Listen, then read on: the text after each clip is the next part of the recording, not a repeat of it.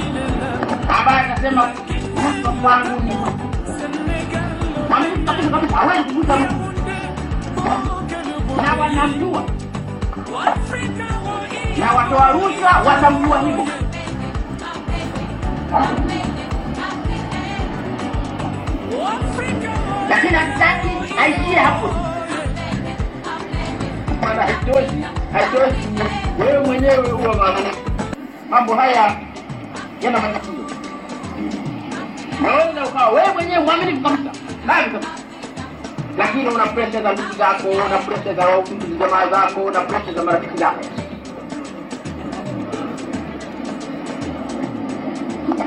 Kwa hiyo sio kwamba inatosha wewe uwe mwaminifu, lakini uwe na uwezo wa kuambia jamaa zako na rafiki zako kwa kauli ambayo wataiheshimu na wala hawatarudia tena. Ikulu ni mahali patakatifu.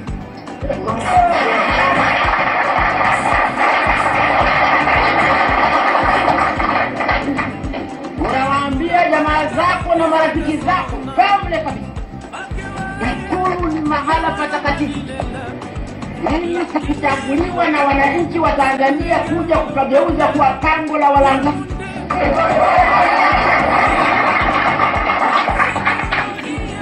Kisha kuambia hivyo ndugu zako na rafiki zako, na ikajulikana hivi, mtu mwingine wala hakusogelea. Hello,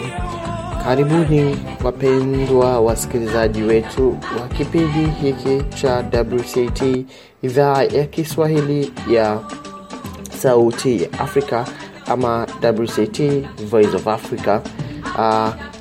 katika kipindi chetu cha Jumapili ya leo uh, ya tarehe 24 ya mwezi wa kumi mwaka 2020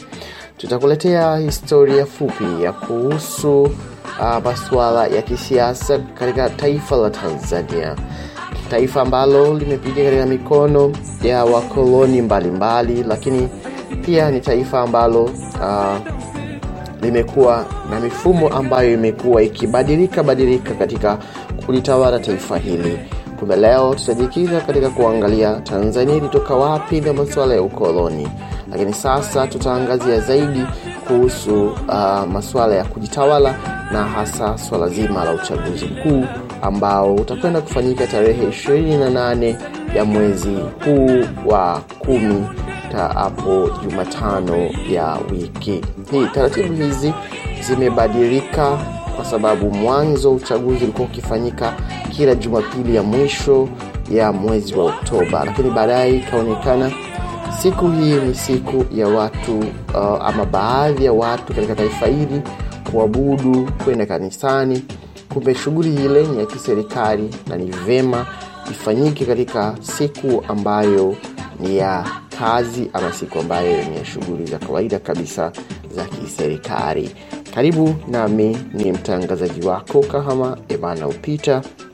na hii ni WCT idhaa ya Kiswahili ya Sauti ya Afrika. Historia ya Tanzania ilianza kuandikwa kwa mara ya kwanza ikielezea sana masuala ya wakoloni wa Ulaya. Mnamo karne ya 18 uh, ilikuwa na dola ndogo za miji uh, katika mwambao wa pwani ya Afrika Mashariki ambazo nyingi ya dola hizo zilikuwa chini ya Waarabu, lakini tunafahamu pia kwamba uh, Tanzania ilikuwa na tawala mbalimbali za kitemi ama tawala mbalimbali za viongozi wa jadi waliojulikana kama watemi. Kwa mfano utaona katika nyanda za juu kusini huko katika mikoa ya iringa njombe kulikuwa na mtawala aliyejulikana kwa jina la mtemi mkwawa lakini pia ukiangalia katika kanda ya uh, kati kulikuwa na watemi mbalimbali uh, kama mtemi um, mazengo ambaye yeye alitoka katika kijiji cha mvumi wilaya ya dodoma vijijini. Lakini pia tulikuwa na watemi kadha wa kadha katika maeneo ya uh, huko magharibi mwa nchi ya tanzania ambayo wakati huo ilikuwa bado haijajulikana kama taifa ambalo ni moja. Nao walikuwa kama mtemi sike ambaye alikuwa anatoka tabora lakini pia kulikuwa kuna mtemi milambo ambaye na yeye alitoka pia e, katika mkoa huo wa tabora moja ya watemi wa kongwe kabisa ambao walipaswa walipata kuishi katika bara hili la afrika na katika nchi ya tanzania na pia tunaona katika nyanda za ziwa uh, hasa katika mikoa ya mwanza na shinyanga ama ukanda ambao ulikuwa ni wa kabila la watu uh, ambao wanajulikana kama wasukuma. Kume huko nako kulikuwa na mtemi mwanamalundi ambaye ilikuwa ni moja ya watemi aliyokuwa mkali sana na aliweza kuwachapa viboko hata wajerumani ambao waliingia katika uh, eneo lake. Hao ni baadhi tu ya watemi ambao walikuwa wakitawala katika maeneo mbalimbali ya taifa la tanganyika hasa miaka hiyo uh, ama karne hizo kabla ya tanzania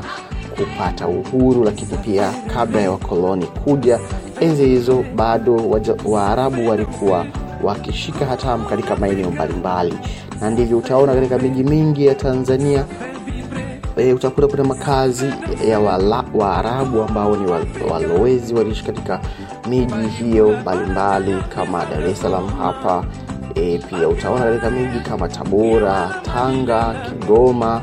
lakini na maeneo mbalimbali yaliyoko uh, pembezoni mwa bahari ya hindi na miji kama kirwa na maeneo mengine kama hayo. Lakini tanzania uh, ilianza kujulikana sana katika sura ya ulimwengu hasa baada ya miaka 1499 wakati baharia wa kireno vasco da gama alipotembelea visiwa vya zanzibar. Baadaye ama baada ya takriban miaka mia moja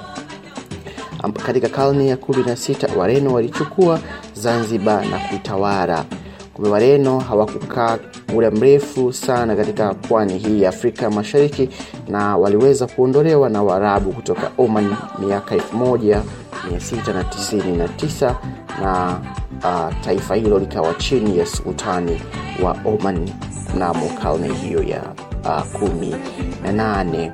Lakini miaka ya 1840 wakati sultani said bin sultan alipohamisha mji wake mkuu kutoka oman kuja zanzibar. Biashara ya utumwa na pembe za ndovu ilistawi sana. Na miaka ya 1861 utawala wa sultani wa zanzibar na oman ulitengana baada ya kifo cha sayid so katika karne hiyo ya 19 wazungu walianza kuvumbua bara la afrika. Walianza kutambua kwamba kuna bara lenye mali nyingi na ambalo bado mali zake hazijaanza kutumika. Na hiyo kupelekea mkutano um, wa berlin ama berlin conference miaka 18 na 80 na 4 lakini hiyo ilipelekea uh, sasa taifa hili la afrika ya mashariki kuweza kugawanywa katika mipaka ambayo ilikuwa mwanzo kabisa chini ya utawala wa Jerumani ama German East Africa Colonization ambao wao sasa walianza kutamka jina hilo kwa mara ya kwanza miaka 1920 kwa sababu bado halikuwa taifa moja lakini zilikuwa ni milki mbalimbali ambazo baadaye ziliunganishwa na kutengenezewa mipaka na kuitwa jina hilo la Tanganyika, ikiwa bado haijawa na maana halisi sana ya kulitambua taifa uh, kama uh, Tanganyika. Lakini Wajerumani walipoingia walipata upinzani mbalimbali, ikiwemo pamoja ya, ya vita hivi vya maji maji vya miaka 1905 mpaka 1907 lakini baadaye pia Wajerumani hawa walipata mapingamizi makubwa, hasa baada ya kuingia katika mgogoro na Uingereza na vita vya kwanza vya dunia ambavyo vilitokea miaka hiyo ya 1904. Kumbe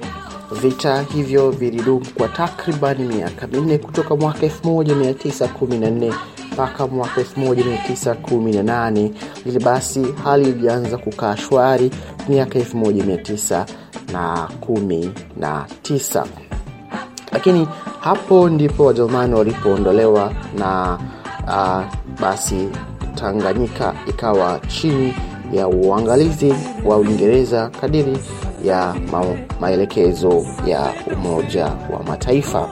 Kumbe uh, mwaka 1946 ndipo rasmi Tanganyika iliwekwa chini ya uangalizi wa Mwingereza ikiandaliwa kupata uhuru wake, na hivyo ndivyo siasa za Tanzania zilivyoendelea kukua. Lakini baadaye sasa baraza la kutunga sheria liliundwa uh, hapa Tanzania, lakini hii ilikuwa ni miaka 1926 baada ya vita vya kwanza vya dunia na baadaye likaweza kupitiwa tena mwaka 1945 uh, ikiwa na lengo la, la kuongeza ama kuundwa upya uh, mfumo huo na tena mwaka 1955 na kutoa uh, uwakilishi sawa kwa waafrika waasia na wazungu na hivyo kupelekea kutengwa viti 30 vya wasio rasmi maana wageni na viti 31 vya walio rasmi. Lakini tunaona sasa hapa tanganyika ilikuwa imekwisha amka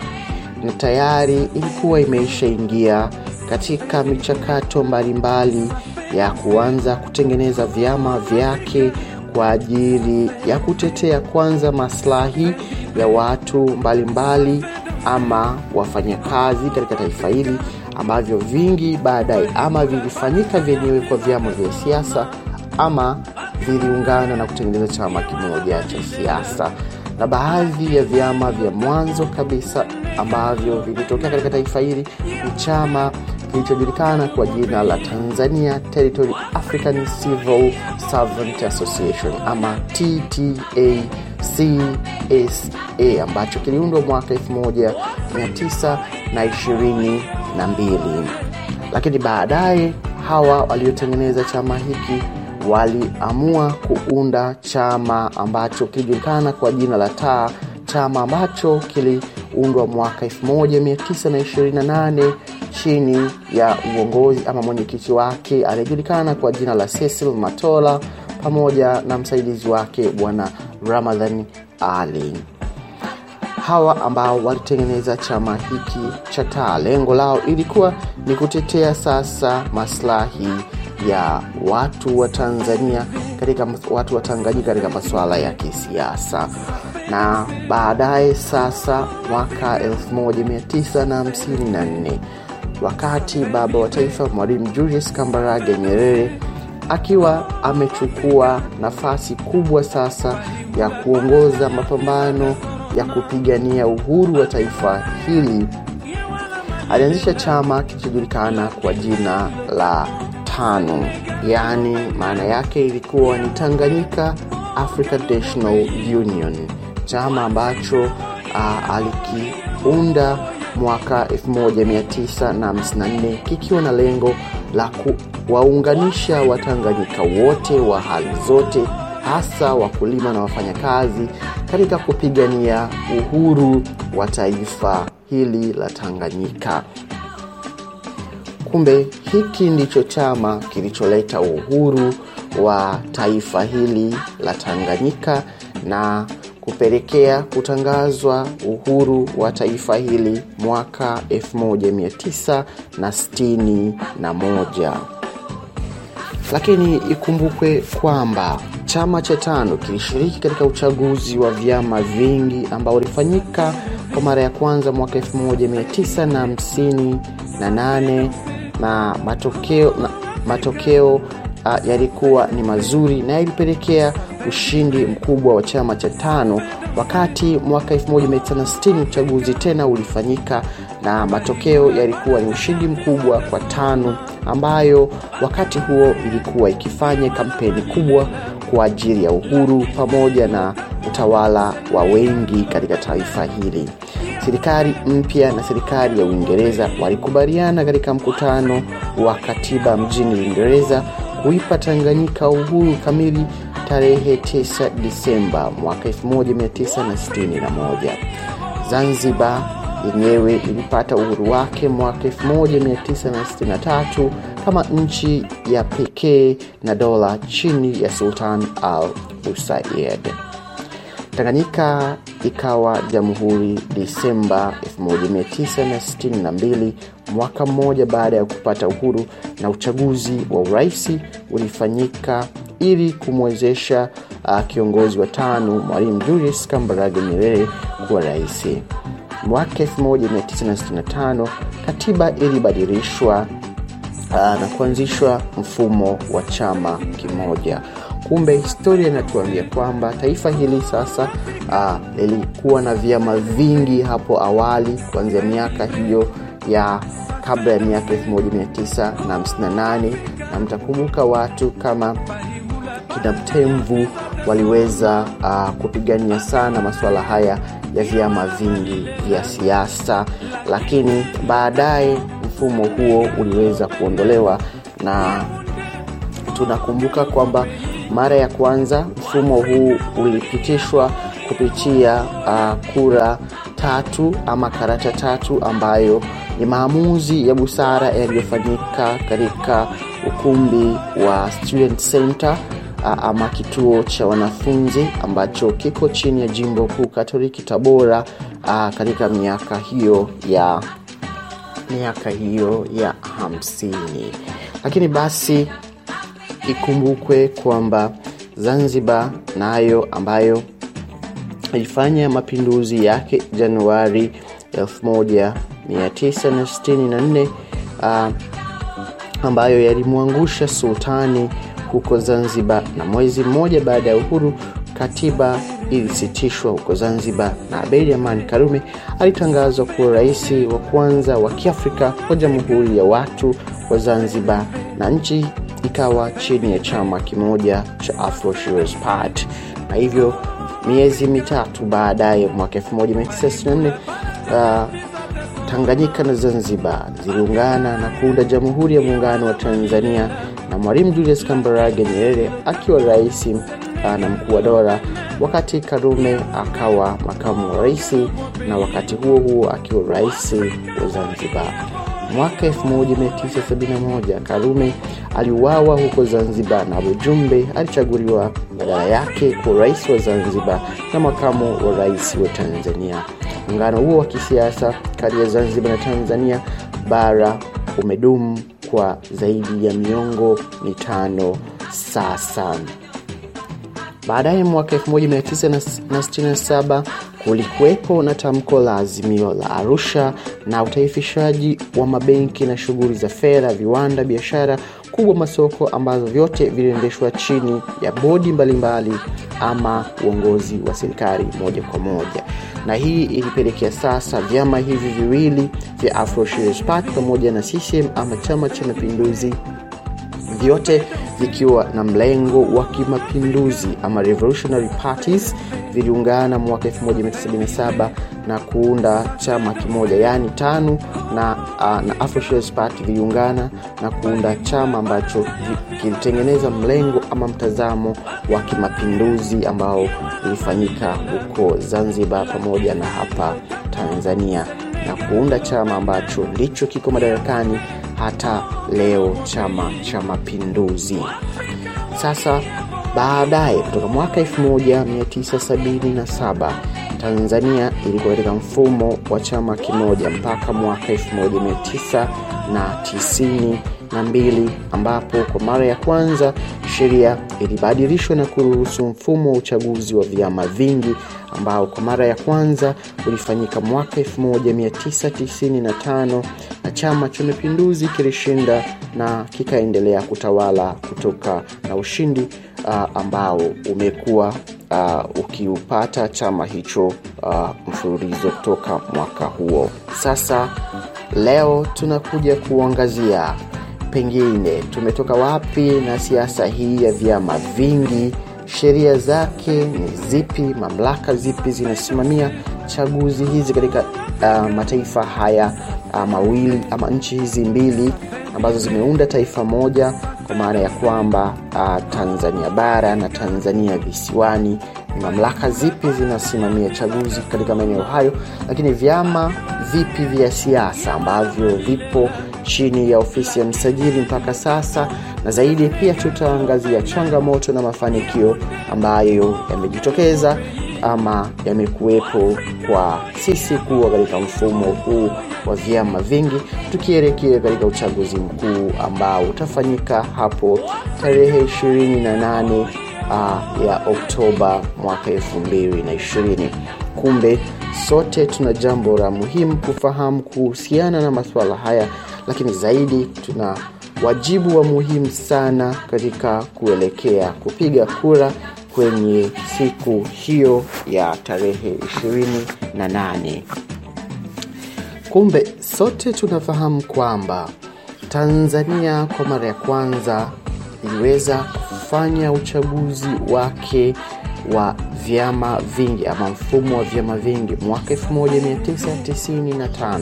lakini hii ilitokana na sera pamoja na sheria ambayo iliunda mamlaka uh, kwanza ya kusimamia uchaguzi ambayo inajulikana kama NEC ama uh, inajulikana kwa jina pia la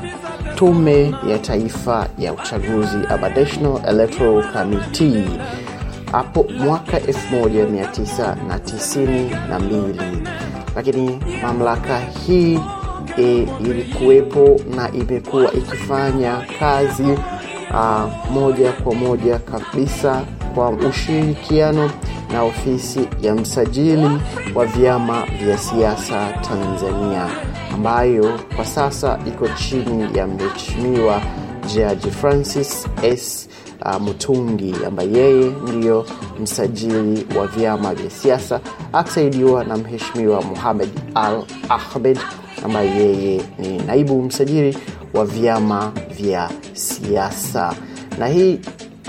imepelekea kwamba mpaka sasa kumekuwa na vyama mbalimbali ambavyo vimesajiliwa lakini ukumbuke kwamba usajili wa vyama vya siasa hivi umekuwa ukitolewa kwa usajili wa kudumu ama usajili uh, wa awali. Vile vyama vyenye usajili wa kudumu katika taifa hili cha kwanza ni chama cha mapinduzi ccm ambao usajili wake ni nambari moja lakini kuna civic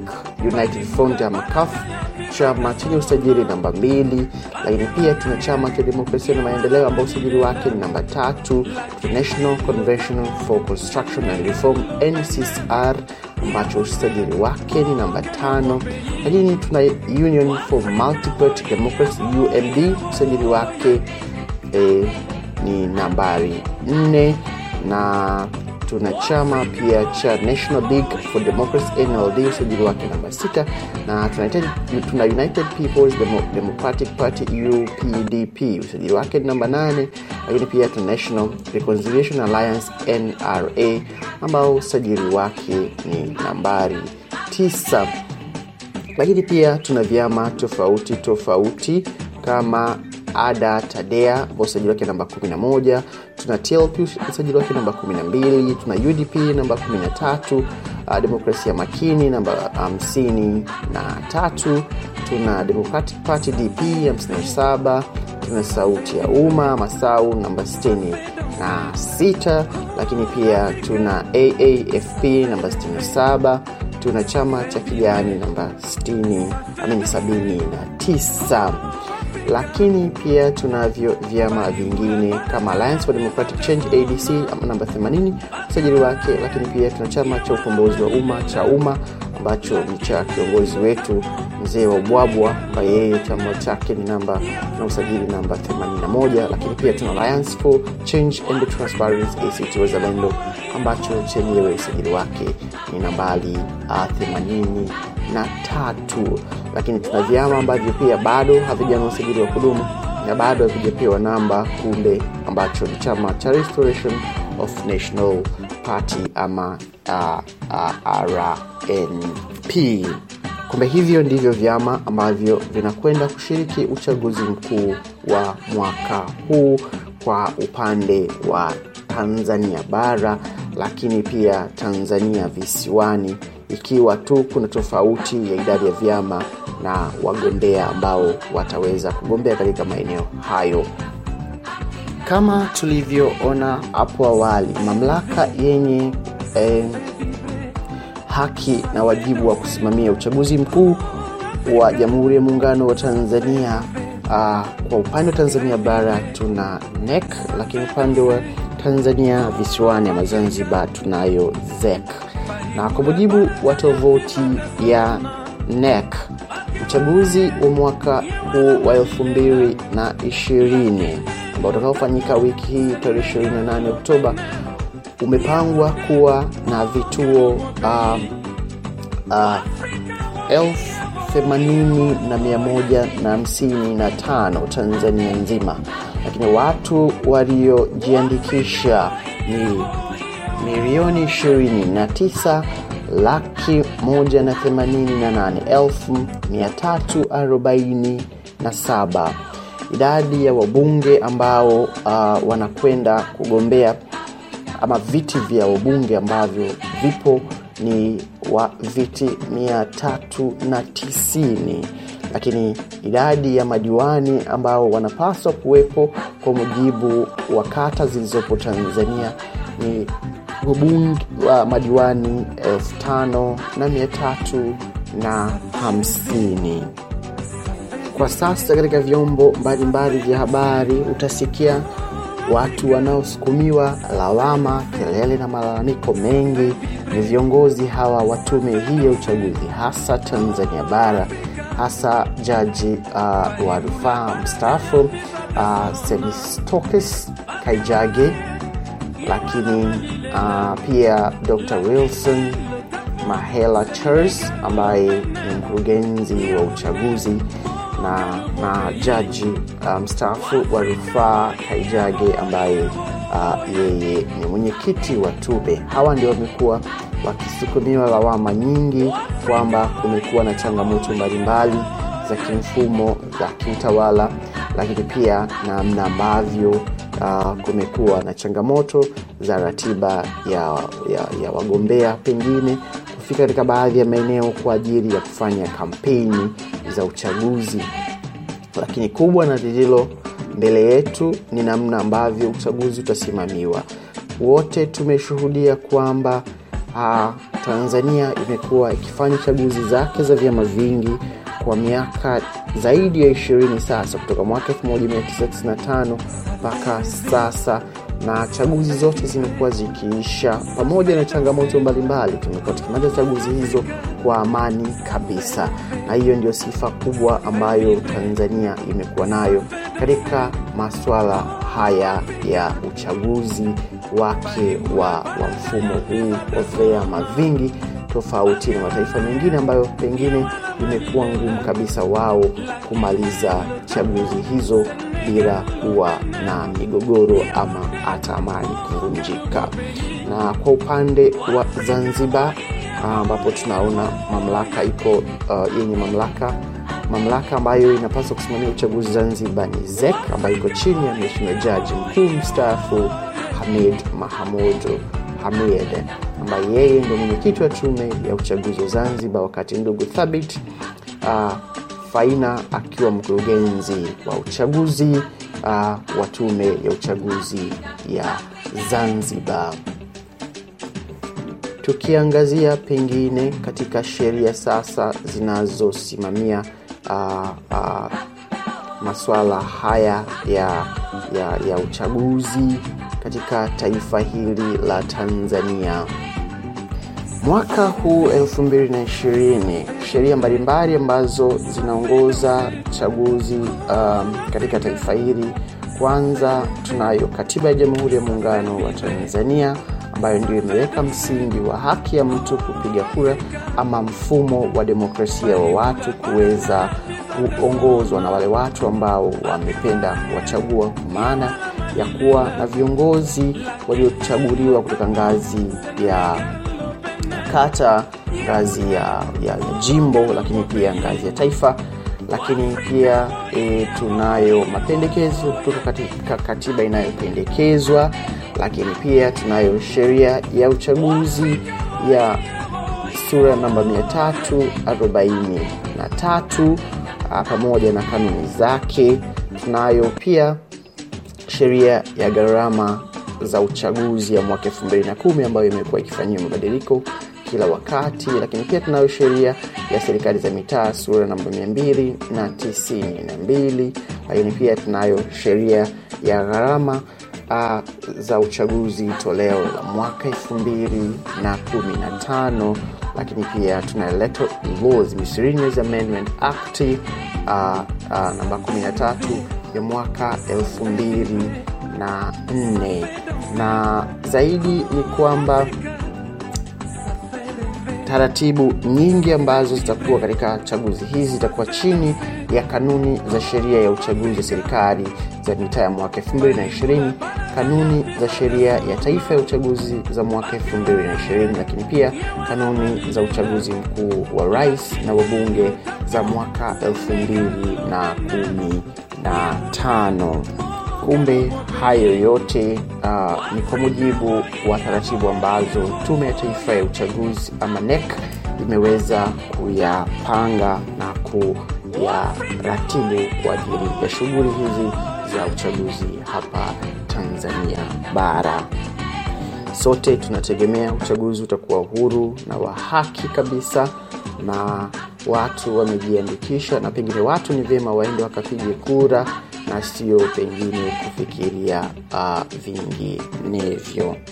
Tuangazie katika uh, eneo lingine la Tanzania, yaani Tanzania visiwani, tukiona huko nako pia kuna sheria zake, kuna kanuni zake za uchaguzi ambazo ndio zinazoifanya tume ya uchaguzi ya Zanzibar ama zek kuwa na mamlaka ya kufanya mambo mbalimbali katika chaguzi hizi. Kumbe wao kwanza kabisa kuna sheria ya afisi ya tume nambari moja mwaka 2017 lakini pia kuna sheria ya uchaguzi nambari 4 ya mwaka 2018 na miongoni mwake pia uh, mamlaka ambayo tume hiyo ya Zanzibar kama tu ilivyo tume hii ya Tanzania bara katika kusimamia uchaguzi, mamlaka waliopewa kwanza ni kusimamia shughuli zote za uchaguzi wa rais, wa bunge pamoja na uchaguzi wa viongozi wa serikali za mitaa, lakini pia kuhakikisha wanahimiza matumizi ya taratibu na kanuni za zinazomsimamia mpiga kura ama na taratibu nzima za upigaji kura, kueneza elimu na uelewa juu ya masuala ya uh, uh, upiga kura kwa raia, lakini pia kuendeleza uh, swala zima la mipaka ya kikatiba katika majimbo ya kiuchaguzi, lakini pia kuhakikisha wanatunza daftari la kudumu la wapiga kura. Ndivyo ilivyo pia katika Tume ya Taifa ya Uchaguzi ya, ya, ya Tanzania Bara. Sasa tuangazie e, chaguzi hizi za mwaka huu wa elfu mbili na ishirini, chaguzi ambazo zimekuwa zina mtazamo wa kipekee sana, chaguzi ambazo zimekuwa na mvuto wa aina yake, tukiangazia kama tulivyosema e, vyama vinavyoshiriki katika uchaguzi huu vimekuwa vikichuana sana, lakini tuna, tunavyo baadhi ya vyama ambavyo vingine vimekuwa vikifurahisha katika kampeni zake, lakini vingine vimekuwa vikichuana kwa sera ambazo zinaweza kupimwa katika mtazamo wa kitaifa, kwa maana ya kuangalia nani anaweza kutusaidia katika kuendeleza taifa hili katika misingi kwanza ya maadili yetu e, kama taifa la Tanzania, tamaduni zetu, lakini pia maslahi mapana ya kiuchumi, kisiasa na kijamii aa, katika kuimarisha ama ustawi kwanza wa heshima yetu sisi kama taifa, lakini pia heshima ya taifa hili nje ya mipaka yake.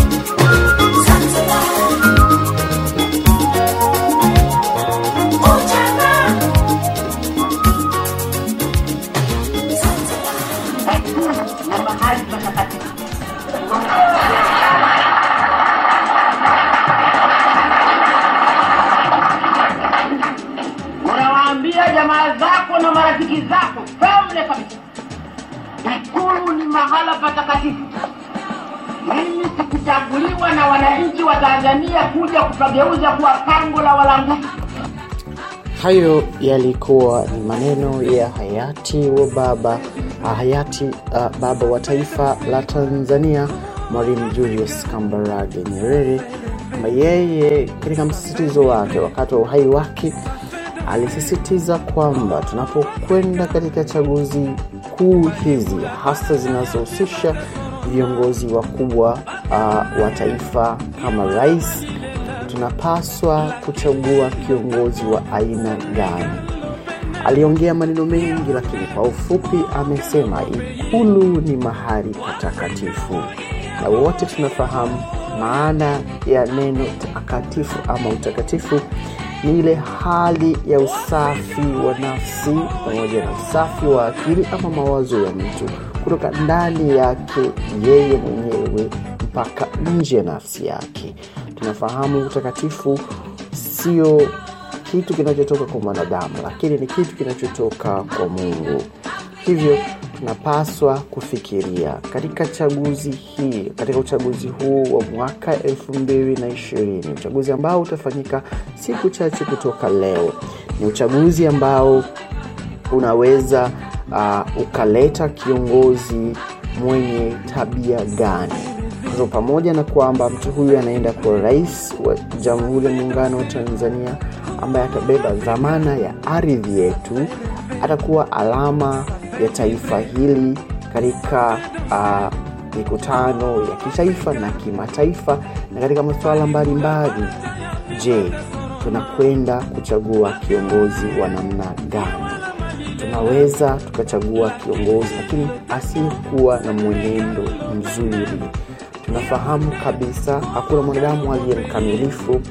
lakini walau tuna mambo kadha wa kadha ambayo yanaweza yakatuongoza sisi katika kutazama ya kuweza kuona kiongozi yupi ni mwadilifu. Kumbe maadili ni sura pana lakini lazima itazamwe katika mtizamo wa uh, tabia ama mwenendo wa taifa la tanzania. Na moja ya mambo ya msingi ni kuona ni nani ataweza kutetea e, kwanza ulinzi na usalama wa taifa hili pasipokuwa na kuhimiza machafuko vita na fujo kwa sababu hiyo ni kupelekea watu kuuana pasipokuwa na faida yoyote. Pengine mimi nataka kuwa kiongozi basi nataka kuwa kiongozi kwa sababu na ninasema kabisa pengine mimi nisipoweza kuchaguliwa basi naweza nikaamua kuritisha vita. Hatuwezi kuwa na uhakika na kiongozi wa namna hiyo kwa sababu kama anaweza kuamua kuitisha vita pengine anaweza kuamua kufanya lolote tena baadaye. Endapo tu mambo fulani yanaweza yasiende vizuri katika mtazamo wake yeye wa kisiasa. Lakini masuala kama tulivyosema kupinga na kutetea masuala ya ushoga lazima uwe kiongozi wa wazi. Kupinga na kutetea masuala ya rushwa kiongozi ambaye atathamini uboreshwaji wa miundo mbinu ya taifa hili kwa sababu uh, hatuwezi kuwa na taifa la watu waliokuwa na magari mengi nyumba nzuri wasiokuwa na hospitali bora kwa ajili ya matibabu yao wasiokuwa na barabara barabara nzuri wasiokuwa na vyombo mbalimbali vya usafiri na vyote hivi haviwezi vikaja kwa wakati mmoja. Na napaswa tutambue mara nyingi sana serikali haiwezi kuwasaidia wananchi wake kuwa na maendeleo yao wenyewe isipokuwa kuwajengea miundombinu itakayowasaidia wao kukua katika uh, kufanya shughuli zao. Kumbe tunahitaji serikali ifanye kazi kubwa katika kuboresha miundombinu ili wananchi waweze kuitumia katika kufanya shughuli zao na mambo yote haya yanapotokea daima huwa kunakuwa na changamoto nyingi kwa sababu huwezi kuyafanya yote mawili kwamba uboreshe mazingira bora kwa, kwa wananchi lakini kati, wakati huo huo uboreshe mazingira bora ya miundo mbinu lazima kuna wakati kimoja kitakwenda chini kidogo alafu kikikamilika basi ule upande wa pili nao utakwenda vizuri. Haiwezekani kabisa katika mataifa ambayo ndio kwanza yanaendelea vitu vyote vikafanyika katika e, mwenendo ambao ni sahihi kabisa. Kwa lazima tuwe na kiongozi mwenye taswira kwanza yeye mwenyewe kuweza kusema ukweli wa namna mifumo hii ya maendeleo inavyoweza kuwa, kuisimamia, kuilinda, na asije akawa kiongozi ambaye atavunja vunja kila mfumo uliopo sasa na kuweza kuleta mfumo ambao anafikiri kwamba unafaa. Lakini watu wanapaswa kukumbuka pia e, ahadi ni kitu kingine na kutenda ni kitu kingine. Uh, ukisoma kitabu ambacho uh, kinajulikana kwa jina la I will marry when I want ama nitaoa nitakapotaka ama muda utakapofika ni kitabu ambacho kilikuwa kikielezea masuala ya uhuru uh, wa mtu kujiamulia mambo yake na, ma, na vitu kama hivyo. Lakini ndani ya kile kitabu kuna msemo mmoja ambao unasema kwamba uh, there might be um, clouds on the sky but it does not mean it will rain. Tunajua kwamba dalili ya mvua ni mawingu lakini sio kwamba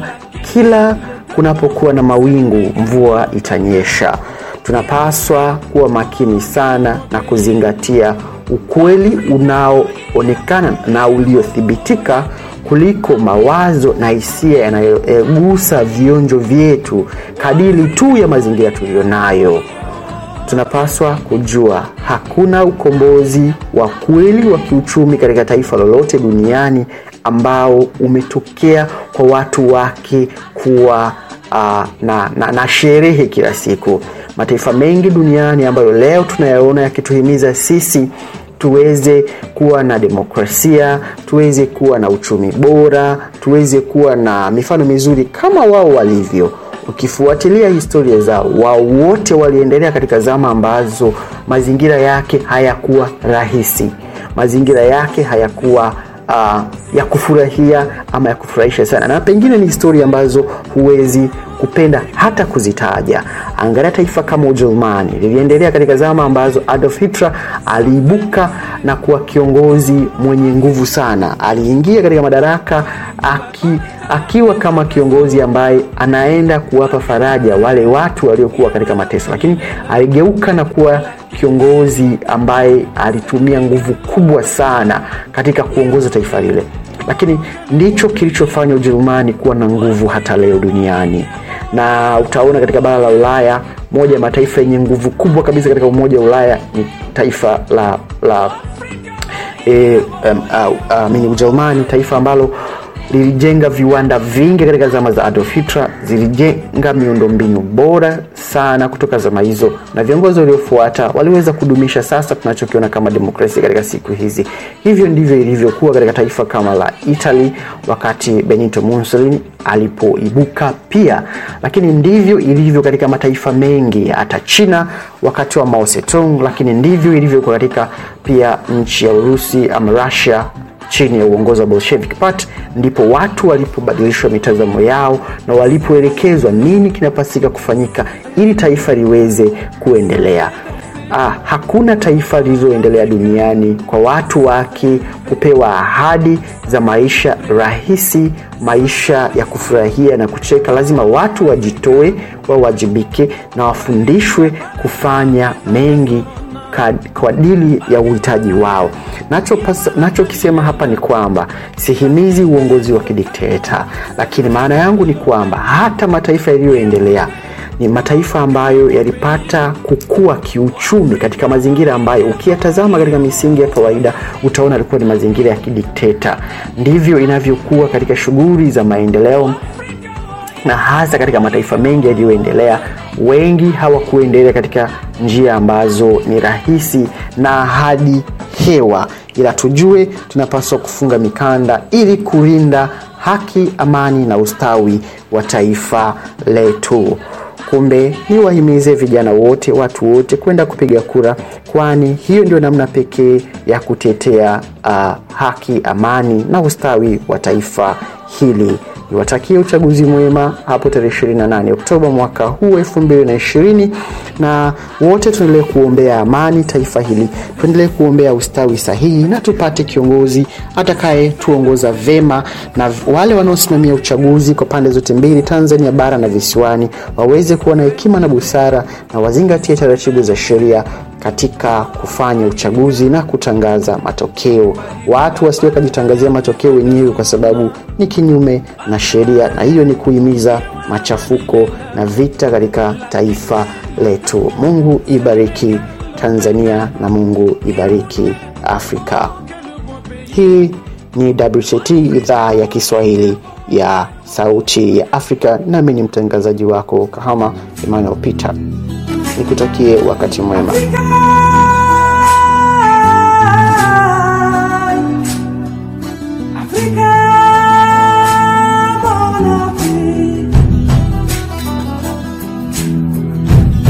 Luttons pour la paix. Kon jàmmu Afrika moom lay ñaan. Man de jàmmu Afrika mooy suñu naataange.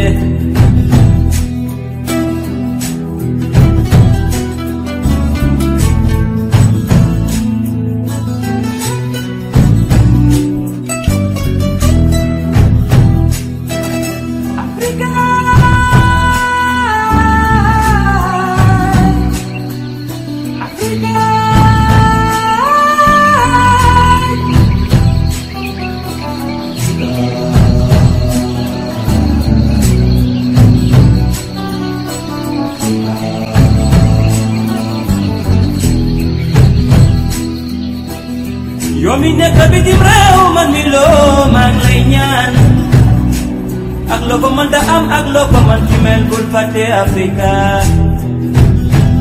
Moom lay ñaan. Man de jàmmu Afrika mooy suñu naataange.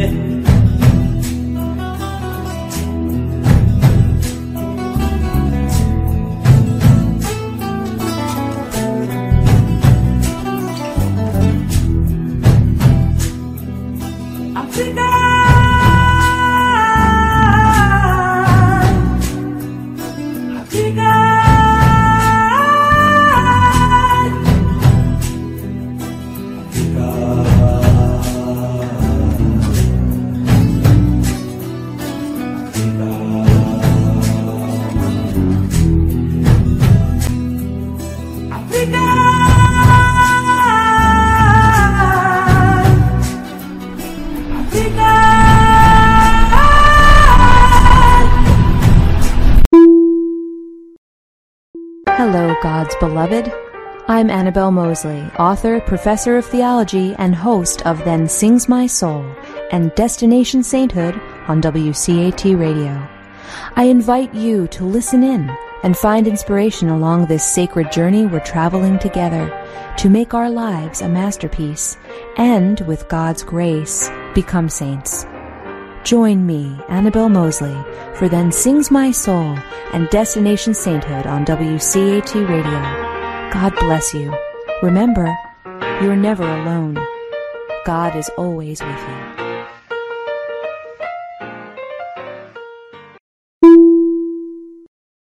Thank you for listening to a production of WCAT Radio. Please join us in our mission of evangelization and don't forget, love lifts up when knowledge takes flight.